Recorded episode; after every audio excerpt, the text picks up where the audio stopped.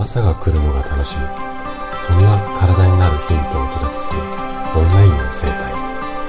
大人の健康学。おはようございます。高田です。今日は症状の授業ということでねえー、また頭痛のねシリーズをお届けしていくんですが、えー、っとね今日のテーマはビタミン B2 で頭痛を楽にする。こんなお話をしていきます。前回はねマグネシウムについて話をしたんですが今回はねビタミン B2 ですね。あなたの頭痛を楽にするためにはまあえっと、バランスがいい食事っていうのを心がけることが非常に大切なんですが前回のマグネシウムだけではなくってもう一つねあのおすすめしたいというか気にしていただきたい栄養素それがねビタミン B2 なんですね今日はそんなこうビタミン B2 と頭痛の関係について詳しくお話をしていきます。ぜひね、最後まで楽しんで聞いていただけると嬉しいです。じゃあね、早速ここから本題に入っていきましょう。ビタミン B2 っていうのはエネルギー代謝っていうものに深くこう関わってくる栄養素で、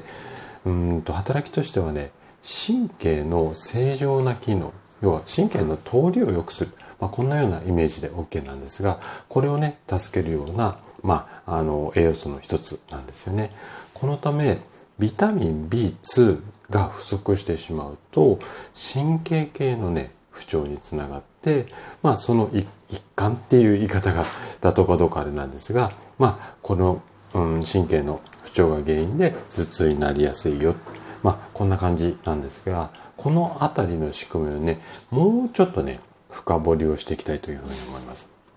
えー、そもそもね、ビタミン B2 っていうのが不足すると、ちょっとね、難しい説明になってしまうんですが、神経を伝達する物質っていうのがあるんですよ。これ、名前多分聞いたことあると思うんですが、セロトニンっていう、まあ、ホルモンの一種なんですが、こいつがやってくれてるんですね。で、あの、ビタミン B2 が不足すると、このセロトニンもね、不足してしまうんですよ。で、セロトニンっていうのは脳内の快適な感情とか情緒を調整する役割。まあ、幸せホルモンの一種だと思ってもらって OK です。まあ、気持ちがおおらかになるようなね、ホルモンなんですが、こういった役割を持っていて、不足をしてしまうと、例えばイライラしてしまったりとか、不安になったり、あとはひどくなってくると、うつ症状が出てくる。こんなことになるケースが少なくありません。なので、この、まあ、一環っていうか、イライラとか不安とか、うつの一環として、まあ、頭痛の症状が出てくるよ。まあ、こんなような仕組みなんですね。じゃあ、この足りなくなったビタミン2、どうやって取り入れていけばいいのか。まあ、ビタミン B2 のサプリみたいなのも、非常に今、ドラッグストアなんかで簡単に手入るんですが、やっぱりね、お食事から補給をしていきたいんですね。で、えっ、ー、と、ビタミン B2 を取りやすいっていうか豊富に含まれている3つの食品をね、ちょっと紹介したいなというふうに思います。まず1つ目。まず1つ目は、ちょっとね、苦手な方多いかもしれないんですが、レバーなんですね。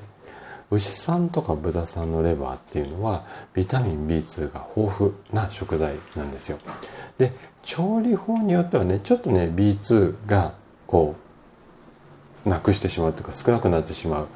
ことも多いので、なので短時間で加熱する。こんなね、調理法をあのしてもらえるといいんじゃないのかなというふうに思います。はい。じゃあ二つ目。二つ目は穀物ですね。例えば小麦胚芽とか全粒粉みたいな穀物の中にもビタミン B2 っていうのは多く含まれています。特にパンとかシリアルなどの朝食に取り入れること。このあたりをね、やっぱりパンとかシリアルって朝ごはんで、うん、代用できると思いますので、このあたりを朝食で取り入れて、一日の始まりからビタミン B2 をしっかり補給する。こんなような取り方が、まあ一番、まあ取りやすいというかスムーズかなというふうに思います。はい。じゃあ最後3つ目ですね。最後3つ目は乳製品です。で、乳製品の中にはね、ビタミン B2 ももちろん含まれてるんですが、それ以外にもタンパク質とかカルシウム、なんかも多く含まれているので結構ねバランスがいい、あのー、まあ、食品の一つであるんですね。特にヨーグルトとかチーズなどの乳製品はおやつとしても手軽に摂取することができます。ただヨーグルトとかチーズいろんなねあのストレートヨーグルトそのものじゃなくてちょっと甘くするような、まあ、添加剤っていうか添加物が入っていたりだとかチーズも種類によってはねいろいろ混ざり物が入っていたりするのでちょっとねその辺りはあの何でもチーズだったらいいか何でもヨーグルトだったらいいかそんなことないのでこの辺りはねちょっと注意をしなきゃいけないんですがビタミン B2 取るのに乳製品なんかもおすすめだったりします。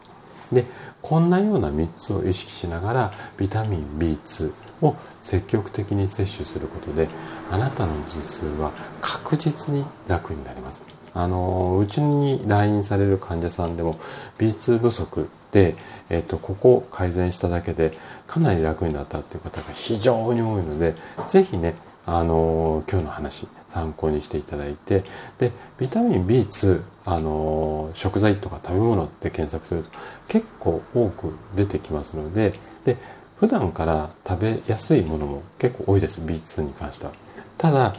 B2 がしっかり取れている人がいくら B2 一生懸命食事でサポートしてもなかなかここは効果が出ないのでまずねあなた自身にビタミン B2 が足りてるか足りてないかここを確認して足りないようであれば不足分を補っていくこんなようなあの流れでやっていただけるといいんじゃないのかなというふうに思います。はい。ということで今日も最後まで聞いていただきありがとうございました。